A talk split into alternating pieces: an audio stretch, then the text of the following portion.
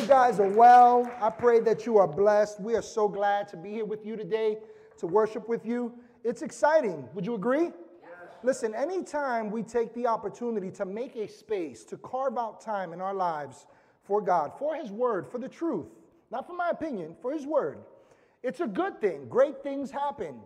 And so today we are going to be diving into the second installment of our series. But before we do that, how many of you are expecting something from God today? How many of you believe that God has something that He wants to speak directly to you? If you believe that, then let's declare this together. Say this. Whoa, I got so excited I was about to choke on my saliva. Say this with me. I have ears to hear. I have eyes to perceive. And I have a heart that's ready to understand and receive the living Word of God. Now, come on. Now, give it up for God. Give it up for God's Word. So, last week we started a new series entitled, I'm In. I'm In. And what we're doing in this series is we're diving into God's Word and we're studying what it means to be in the body of Christ. In the body of Christ. Now, I want to ask you something. If you believe in Jesus Christ, I want to ask you this question. Are you in the body of Christ? Now, for many of us, we would say yes, but let me ask you, what does that mean? What does that mean? How is that impacting your life? Last week, we learned that in Christ, we are invited to take our rightful seat at His table, that there is an invitation to each and every one of us, not just you, believer, but you who don't know Christ, you who have questions, you who've been hurt in the church. We have an invitation to find belonging in God's kingdom as sons and daughters. Today we're continuing our series with our discussion on the topic, I'm invaluable. I'm invaluable. Now, if you believe that, say this with me, I'm invaluable. Now, if you believe that, now you say it for yourself. I'm invaluable. Now, listen, those words just easily roll off the tongue. I'm invaluable. But let me ask you a question. Are those words seeping into your heart? Are they impacting how you see yourself? And more importantly, are they impacting you to such an extent that they're producing something not just in your life, but through it? But through it. So, have you ever stopped to consider how the value of something you own determines how you treat it and what you do with it? Have you ever done that? You ever done that? For example, did you guys hear about the new iPhone that came out? It's the iPhone 13. Now, I know for some of you, you're going, wait, I just heard there was a 12. Well, I got the 13. And what I'm not understanding is why it isn't being broadcasted in the news, why people don't know about it. I'm wondering why I'm the only one who has it. The only reason why I'm carrying it is because they haven't made a case for it yet. They haven't made a case for it yet. Now, see, you're laughing. And I just wanted to use this as an analogy because the truth is this, that you already know this is not an iPhone 13. It is not. It's a rotary phone of all things. It's an old school phone. And the thing about it is this, that in this day and age, the rotary phone is not very valuable. How many of you have one in your home? My case in point. It's not important to you. You're not interested in it. Now, the thing about it is that it doesn't add value to your life. The value of the rotary phone has diminished today to such an extent because we've found more value in the increased power and ability that what we call smartphones, what they do in our lives, right? Now, in the same way, and here's the thing, I can guarantee you that each and every one of you, or practically everyone, if you just look around you, has one of these. And we keep them close. We keep them real close, right? If you're like me, this phone is not just connected to your hand. It's connected to your watch. It's connected to your computer. We have this drive to stay connected to this because we value the information that we can access, because we value the ability that it gives us. And I got a question for you. What would your life look like? What could the church look like if we understood the value that we hold and what it adds to the world we live in. Now that's important to consider. We have to reckon with this because the truth is that for many of us, we don't truly understand not only that we are invaluable, we don't understand the value that we add to those around us. So the first thing I want to say to you is this, is that you are valuable. As a matter of fact, let me correct that. You are invaluable to God as a part of his body. Listen to what the scriptures say about your value. Ephesians chapter 1, verse 4 says this, even as he chose us. Who did the choosing? He did, right? God did. He chose us in him before the foundation of the world that we should be holy and blameless before him in love. So God looks at you, God looks at me, God looks at mankind, and we live in a world, in a day and age where we judge people and we ascribe value to people based upon what they do, based upon how they behave, based upon what they've been through, based upon what they look like. And God says this, before the foundation of the world, I saw the value in you and I chose you. See, you're chosen, just like everyone else. Whether you believe in Jesus or you don't, whether you've chosen Jesus or not, here's what you need to know. God has chosen you because you are valuable. Amen. Romans chapter 5, verse 8 says, but God shows his love for us. So there's a demonstration of God's love that many people aren't aware of. God shows his love for us in this, that while we were still sinners, Christ died for us. Listen, when we did not have a value, God said, you are valuable. That's powerful. 1 John chapter 3, verse 1 says this, see what kind of love the Father has given to us, that we should be called, listen to this, children of God, and so we are. You know why I love this verse so much? I was reflecting on this recently. I got a buddy of mine named Todd, who's down in North Carolina, and I didn't know this about him. He has a large family. I didn't know this about him until recently. Many years ago, him and his wife came across a family that had 5 kids. And I don't know the full details, but for whatever reason, these kids could no longer be with their parents. And they were going to separate them. And Todd and his wife looked upon these children, and they said, those are our children. It wasn't based upon what they looked like. It wasn't based upon what they brought to the table. They said, I can love those children. They didn't adopt these children. They accepted them as their own. And I'm going to tell you why that's powerful, because oftentimes we don't understand what the scriptures say when God says that he has called us his children. God looks at you as his own, no matter where you are, no matter what stage of life you're in, no matter what you're going through. God has chosen you and he calls you his child. And here's what I love about 1 John chapter 3, verse 1. It says that we should be called children of God, and watch this, and so we are. You are. Jeremiah 31:3, the second half of it says, I have loved you with an everlasting love. You know how long everlasting is? It's beyond our concept of time. Now, think about this. You try and measure God's love, there's no measurement that equates to his love for you. I have loved you with an everlasting love, therefore I have continued my faithfulness to you. In all this expanse of everlasting time, God has continued in this one thing. I'm faithful to you. I love you. See your value? Do you know your value? Do you understand the immeasurable worth of your value? And this is important to consider, because if we did, you and I would understand how much he values us in the body of Christ, and more importantly, the difference that we can make as a part of it. As a part of it.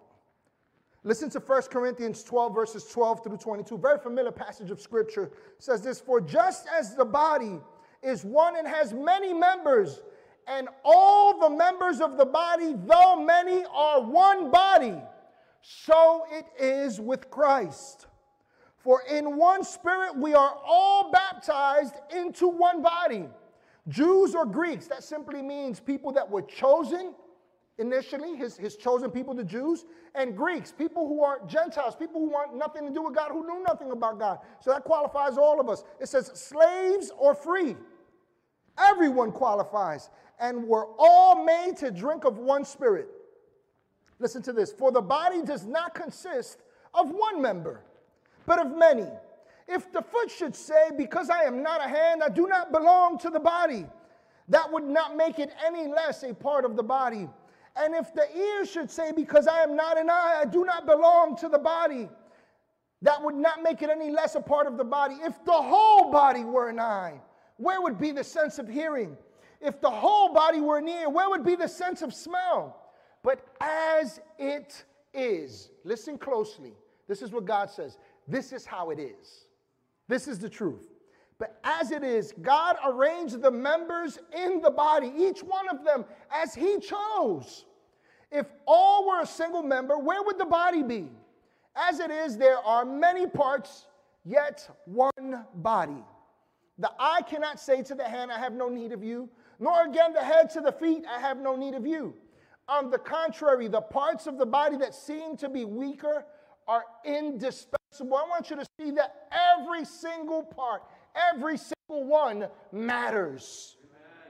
Amen. Every single part of the body, in the body, matters. Doesn't matter how small or large your role is. Doesn't matter what you believe or what you see. Listen closely. What's most important is what God says about you. You bring value to the body. Amen. Our place as a part of the body is not for the purpose of serving ourselves. That's what we see here. It's not for serving ourselves. Notice that the scriptures say that as each part does its own part. As each part. So see, not only are you invaluable, you bring invaluable worth to the life of another. I'm going to say that again. Not only are you invaluable, but you bring invaluable worth to the life of another. I like to think of it this way. In my hand, I have a $20 bill. $20 bill, right? Not much money, but it holds some value. I mean, you can go get yourself some lunch with this, right? And so this bill means nothing and does nothing unless you spend it on something you deem valuable to you. So I'll give you an example of this. For many of us, you might have some sort of monetary value in your pocket, in your purse, in your wallet. Let me ask you a question. What is it accomplishing right now? Nothing. It is doing nothing. Watch how value works. When I understand the value of what I have, and I take that value and I invest it into something, into someone, I say, that's valuable enough for me to take what is mine and is valuable and ascribe that value to something so that I can see something happen with it.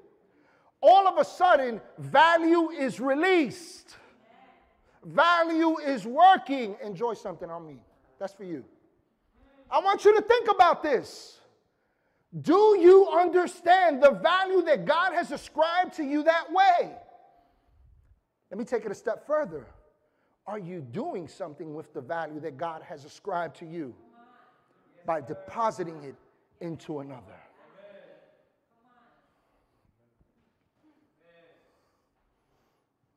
You know, today I'd like to point our attention to the parable of the Good Samaritan. We're not going to go into all of it, but I want to give you some background, and I'll just quickly read it. I want to make a point and then move on to some actionable steps that we can take.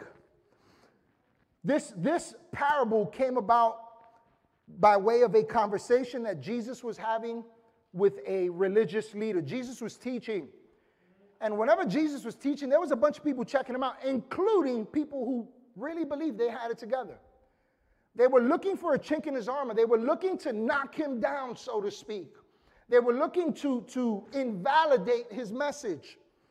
And in this particular encounter, this one of these religious leaders, the scripture says that he's an expert in the law. In other words, he was an expert when it came to religious matters. He was someone that everybody looked to as a model for what it meant to be a servant of God. And so this guy comes to Jesus, and you know, he's in the midst of this conversation. He says to Jesus, "Jesus, how do I go about inheriting the kingdom? How do I go about partaking of the kingdom of God?" And the scriptures say that Jesus says to him, "Well, you know the law. What does it say?" And he says, "Love God and love people," is basically what he says. And Jesus says, "You've said well." He says, actually what he responded was, love God and love your neighbor as yourself. And Jesus said, "You've said well. You've interpreted the law well."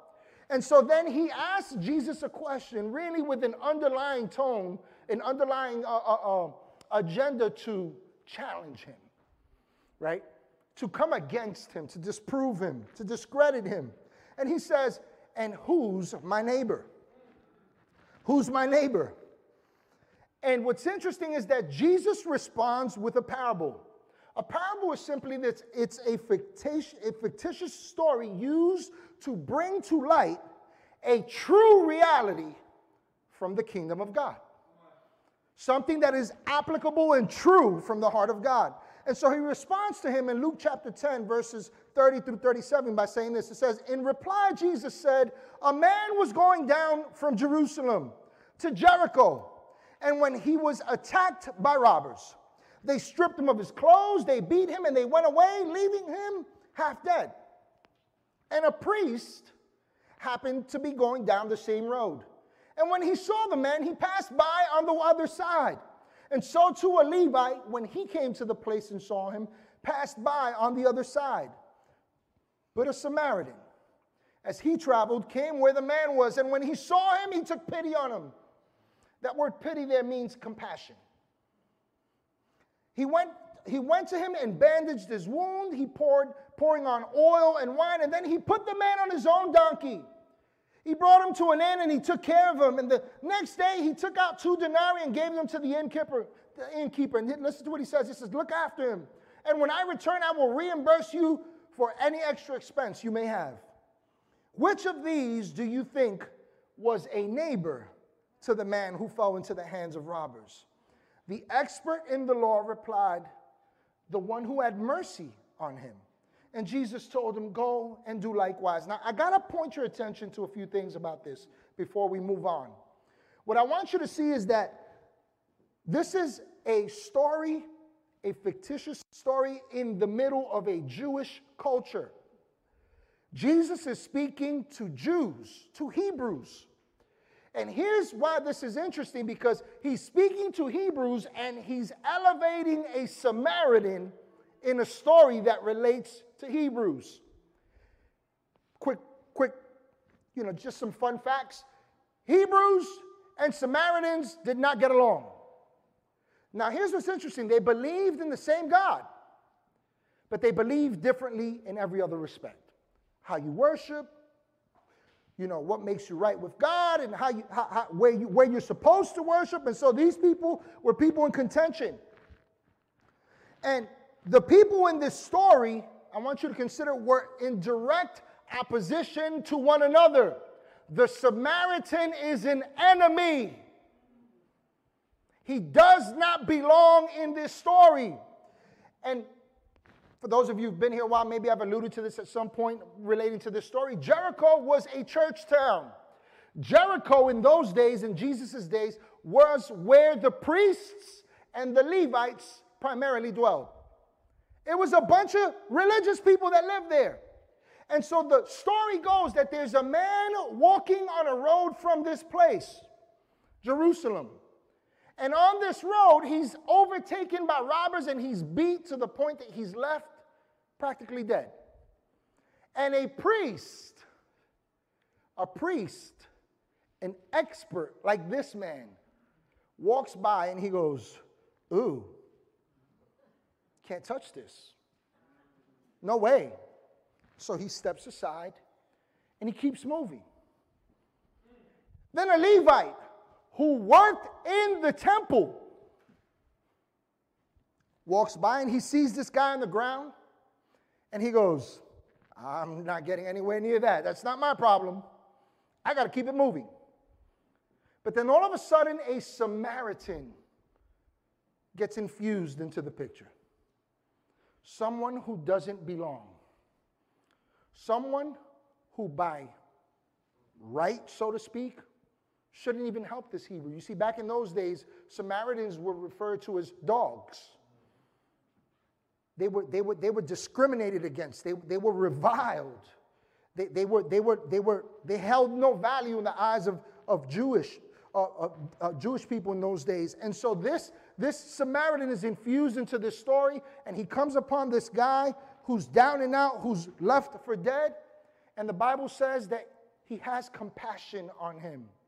He has compassion on him. Now, the scriptures don't implicitly tell us this, but here's what's interesting, that the person that's on the road is probably a Jew himself. He's coming from a church town. Maybe he's a priest. Maybe he's a Levite. Maybe this is someone who was going there and had gone to present some offering, some sacrifice, to worship, whatever the case is. But no matter what the case was there, this Samaritan has compassion. In other words, he puts himself in this person's shoes, and he probably says to himself, even though this is my sworn enemy, and you're probably reviling me right now, and you're saying, don't touch me, you dog, I'm going to help you. And so he extends himself to this person, and he does more than just say, hey, you okay? Let's check his vital signs. This guy doesn't call someone to help him. He says, no, I'm going to help him. And so he extends himself to the extent that he incurs cost. He takes his precious oil and wine, which was quite valuable in those days, and he pours it on him. He bandages him up, and then he places him on his own animal. In other words, he got down so that he can be up. What a concept in the world today. And then he takes him to an inn, and he stays with him the night just to make sure he's good. And then the next day, because he's got to go, you know what he does? He says to the innkeeper, hey, I really got to go take care of something, but this guy's life is valuable to me. And so let me take of what's valuable to me in my pocket, of my time, of my resources, of what God has done in my life, and let me give you this. Just in case you incur any other costs, here's for that, and anything else you incur, charge it to my account. I'm faithful to do it.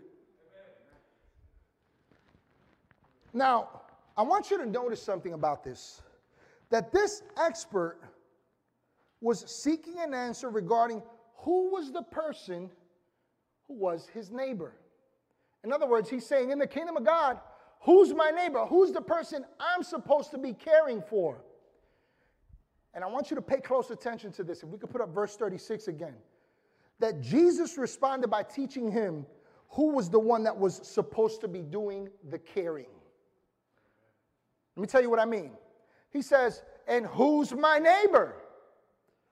Who should I be loving and caring for? And Jesus teaches him and us this, that the neighbor is not the person that you extend yourself to. The neighbor is supposed to be you.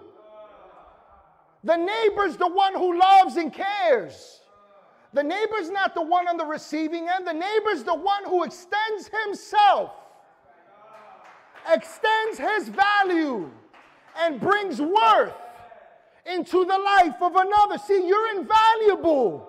You really are invaluable, but that value is not just for you. Now, let me ask you a question, an important question. Is there anything stopping you from sharing your value? Let me be real clear on that.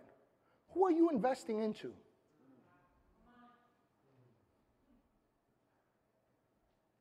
Who are you helping to heal?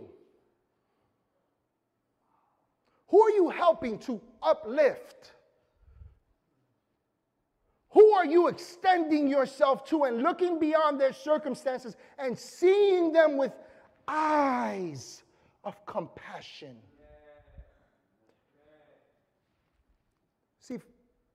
if we could be honest, we have the tendency to look at people based upon their circumstances and we say, I'm not getting involved in that. And what we fail to realize is that we are not seeing the value in them. It's the value that God has ascribed to them. Hey, here's a good question for self-reflection. Are you valuing people like Christ died for them?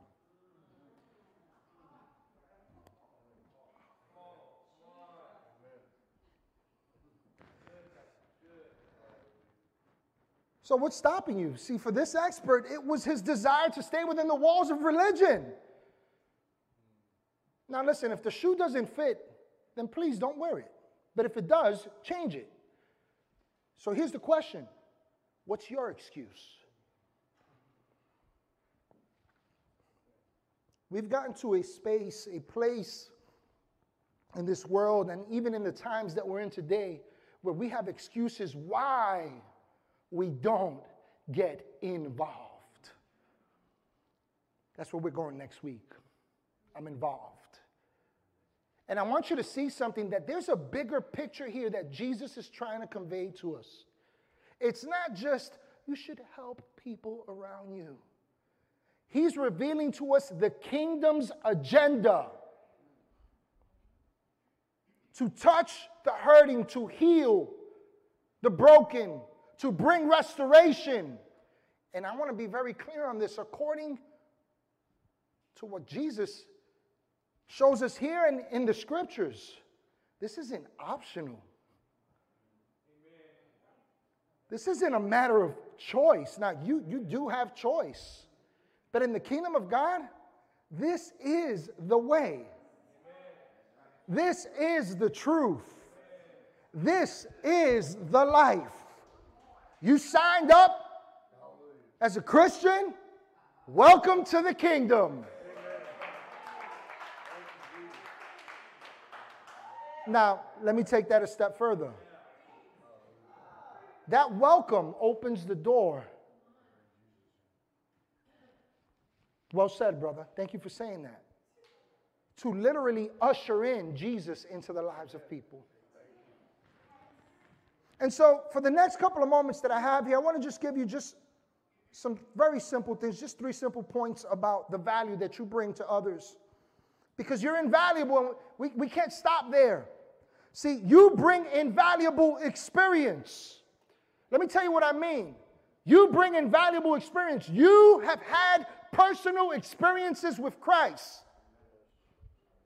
I can look back just 1 year ago, and I can say, Lord, you did this in my life. You've done that in my life. Lord, you've healed this area. Lord, you've brought restoration in this area. God, you're opening these doors. All this has happened in a span of time. God is always at work. We all have experience. In the days of Israel's captivity, God used a man named Daniel who had a great experience with God. And this guy, Daniel, was so impacted by his relationship with God that he was a vessel used to reach and touch the life of a pagan king called Nebuchadnezzar. But let me tell you how that value worked that was deposited. Listen to the words of Nebuchadnezzar himself in Daniel chapter 4, verses 2 and 3. This is a man who was full of pride. This is a man who was a pagan. This was a man who did not know God but came to a revelation and personal experience with God because somebody shared their experience. He said, it is my pleasure. This is Nebuchadnezzar speaking. It is my pleasure to tell you about the miraculous signs and wonders that the Most High God has performed for me. How great are his signs, how mighty his wonders. His kingdom is an eternal kingdom. His dominion, his rule is what it's talking about, endures from generation to generation. Is there anybody in the house online today that you can testify to the majestic power, the hand of God working in your life, his mighty wonders, his glorious signs?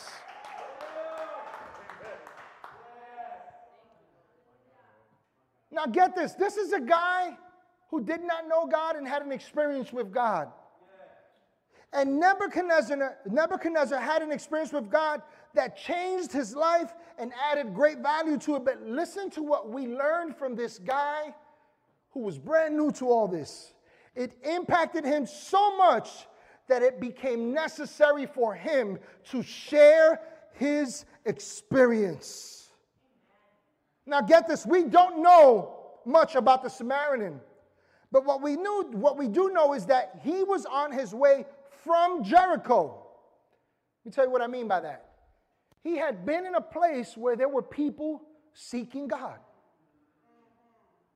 We don't know what happened when he was there, but what we do know is this, that he left from there, and when the opportunity presented itself, and there's always opportunities. There's always opportunities. When the opportunity presented itself, whatever experience this man had had with God, whether it was in Jericho, and I'd like to believe that something happened in Jericho. I'm not saying that's gospel, but I'd like to believe something happened. See, when you get in the presence of God, when you get in the presence of people seeking God, no matter their ulterior motives, when there's an environment where seeking God is the reason, the purpose that we exist, something happens. And this guy was so impacted that when he saw the opportunity, he sees this man who's his sworn enemy. He puts down his flag of offense. He puts down his biases, and he says, I will serve you. I will lift you. I will help you. I will reach out to you. I will invest into you. Huh. Listen. Just like Nebuchadnezzar, this Samaritan went beyond his experience with God. He dared to reach another. I want to just be crystal clear with this. And I say this in complete love. Go beyond your experience with God so that someone else can experience God. We are not called to sit within four walls. For those of you that have been around here long enough, you know this about Church at the Bridge. That's not who we are. We're true to that vision, connecting with God, connecting with people, and connecting with our community. And get ready, because in 2021, we're upping the ante. Amen. We're upping the ante. We're upping the ante. See, you can do that too. You can be that believer who has an experience. You can be that person who's had experiences with God, and get out of your comfort, the comfort of your experience with God, so that someone else can experience it too. Listen to what Psalm 107 verse 2 says about you and me. It says, let the redeemed of the Lord, let the ones who have been redeemed, who have been brought back, who have been healed, who have been restored, who are in right relationship with God, who love God and love people, let those people say of the Lord, let the redeemed of the Lord say so, whom he has redeemed from trouble. In other words, it's saying, you who are redeemed, there's something you should be saying about what God is doing in your life. Well, I don't know how to do that. You know, I don't know how to articulate. I'll give you a great starting point. Start by sharing how today impacted you. Start by sharing what today's message compelled you to do in application, and what the result was of that. Let me take that a step further. Start doing what the word says. That's attractive. That's attractive. Listen, your journey with Christ is no small thing. Your victories through Christ are no small thing. What God is doing in your life right now is no small thing. We have to share this good news. You have invaluable experience, but that value can't be maximized if you don't invest it into someone. You know, this whole pandemic situation has served as a great excuse for many people to say, I can't do that. I can't do that. I can't touch this. Listen, Jesus touched a leper when nobody else dared to. I'm just saying. This is the truth, ladies and gentlemen. This is the kingdom of God. We are not called to hoard our value. The next thing I want to share with you is that you bring invaluable influence. Proverbs 18:16 says this, a man's gift makes room for him and brings him before great men. Now listen, you have great gifts. That's what the scripture says. And as you use these gifts, they make room for you before great men. You know what the scripture's revealing there? How influence works. How influence works. It's interesting to note that the Bible does not say that this man's education, that a man's network of relationships, it doesn't say anything else makes room for him. It says a man's gift. And according to the scriptures, you can check that out on your own time. Each and every one of us has a gift. Even if it's just one, we are all gifted because we are made in the image of God.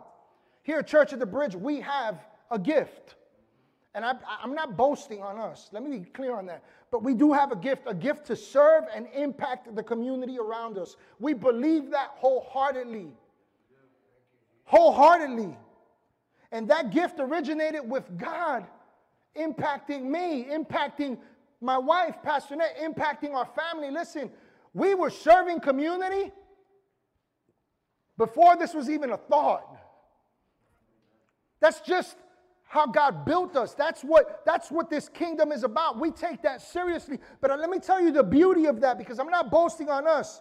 When we first came to this city, we decided that it was necessary to understand people, to understand issues, to understand community, and more importantly, to extend ourselves to make a connection with it. And so we joined a coalition of over 140 organizations. And we went faithfully month after month. We're still involved in that coalition. That's another resource through which we funnel resources, your tithes, your offerings, your gifts, your talents, your time. And so we started there, and here's the beauty of it. We didn't realize that what we were doing was making room. But watch this. It wasn't room for us. It was room for you, for me, for influence in this region. Influence. You know what that looks like today? You got people like a Doris and Teresa that every week, every month, they get here, they make the calls, they organize people, and we do our first Wednesdays where we're feeding people in the community. And man, they keep coming and coming and coming. This past one, we had over 200 people come to pick up meals. And for those of you that have been around, you know that pre-pandemic, what we did is we turned this place into a fine dining restaurant, and we served people, and we loved people. We gave them menu options. We treated them with the utmost respect. We will always do that. It's made room for people like this guy right here, Alan, man. Every Sunday, he comes to first service. He wants to be here for second service. He comes to first service, and you know what he does after he leaves here? He walks out these doors and he goes to serve people. He sits with them at McDonald's. He talks to them about Jesus. He feeds them. This is what we're built for. It's like people like Rudy, who's not here right now. Listen, this guy says, man, I just want to serve people. Every Friday he steps out on the streets, man. He's bringing them a hot breakfast. He's loving on them. He's praying for them. He's declaring the goodness of God. This is what we're called to, ladies and gentlemen. And there's so many others. Listen, we started just with a heart to love God and love people, and God brought people with that heart. It's the reason why you're here. Stop being comfortable. Use your gifts. I'll tell you how influence works. You know, we've made a lot of advances over the years. And I'd love to say, you know, many people say, oh, Pastor, man, you know, the way you guys do things, man, so I got nothing to do with it. You know what? You know what's been happening here? God has been answering prayers. That's brought people that say, you know what? We should go live. We should live stream. And I'm like, man, I don't even know how to do that. I don't want to think about it. I'll do it. We started off with an iPhone. We're running professional grade TV cameras now. But listen to this. That's not the big deal. There are people that are coming here, that are sitting here right now. And there are those that are joining us online. And there are people that are connecting with us. that it all started because somebody said, I can do that. Or I may not know how to do it, but I'll find out. You see how influence works? What I want you to see is that influence is progressive. It doesn't stay where it starts. That's how the kingdom works. And the last point I want to leave with you is this, is that you bring invaluable healing. You bring invaluable healing. Listen, the Samaritan did so much more than provide us an example of our high call to serve others. The Samaritan teaches us the purpose for our value, to bring healing and restoration to others. And we're in a day and age right now in our country, just in the United States, never mind the world, where there's genuine hate. I mean, there's real division. There are lines that have been drawn. There are people hurting, and there's a need for restoration. And let me tell you something. While we have leadership in this country, what we need is to get back to the solution that Christ shows us from the scriptures. Be the neighbor. Bring the healing. Stop depending upon the system of men for what God has called you to do. There is no man outside of Jesus Christ that can bring unity in this country. There is no system that can restore this country, our nation, this world. It's Jesus Christ. But listen, it's Jesus Christ in you. Let's stand here today.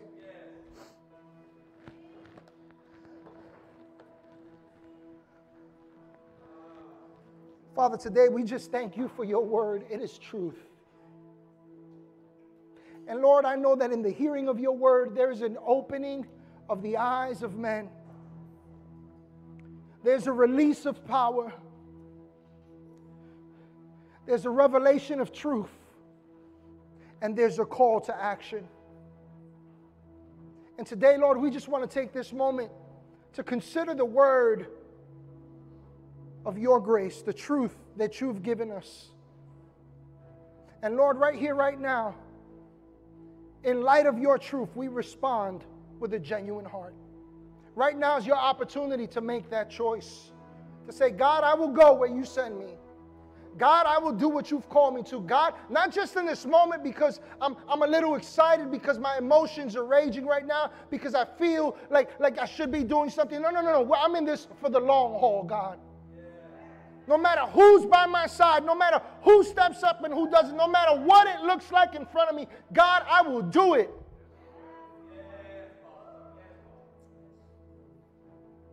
It's very possible that there's someone here today and you're hearing this message and you're going, man, I never realized how valuable I am, but there's value for me to discover, thank you, because God wants to use me and my life to invest into another. I'm a world changer.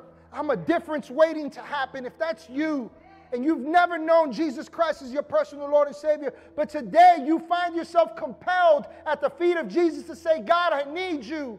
Here's what you need to know, that God so loved you that while you were still a sinner, he said, you're my child. And what he did was, because he loves you so much, he addressed the very thing that separated you and him. It was sin. How did he do that? It took a man to mess it up. It took another man to make it up. And God came in the form of a man through his son Jesus. And what he did was this. He took on the full weight of sin and paid the price of death for it. But he didn't stay there. He rose up. Not just to prove that he is God, but to prove that you can rise up from where you are today. If that's you and you believe that with all your heart, then declare this with us as we close out in prayer. Say, Jesus, I believe you are the Son of God. I believe you love me. I believe you died for me to pay the price for my sin. And you rose again. Today I declare You are my Lord. You are my Savior. You are my God. And I will go where you send me. I'm valuable, but I'm adding value to others. Now, come on now. If you believe that, we're celebrating the goodness of God at work in your life. We thank God for all He's done now, Father. We thank you for your word. We thank you for Jesus and the truth that you've imparted to us. In Jesus' name, amen. Amen. God bless you. We'll see you again next Sunday. Hey, everybody. Thank you so much for joining us here at Church at the Bridge today. I pray that you had a personal encounter with God, that He spoke to you powerfully, and that He met you at your place of need with this message. I also want to encourage you to go ahead and subscribe to our YouTube page. By doing so, you'll be able to check out past messages, past events that we've done. You'll also be able to see what's happening now and those things that are to come. And lastly, I'd like to invite you to join with us in all that God is doing with your giving. Feel free to do so on our website. Again, thank you again for joining us, and I can't wait to connect with you next week.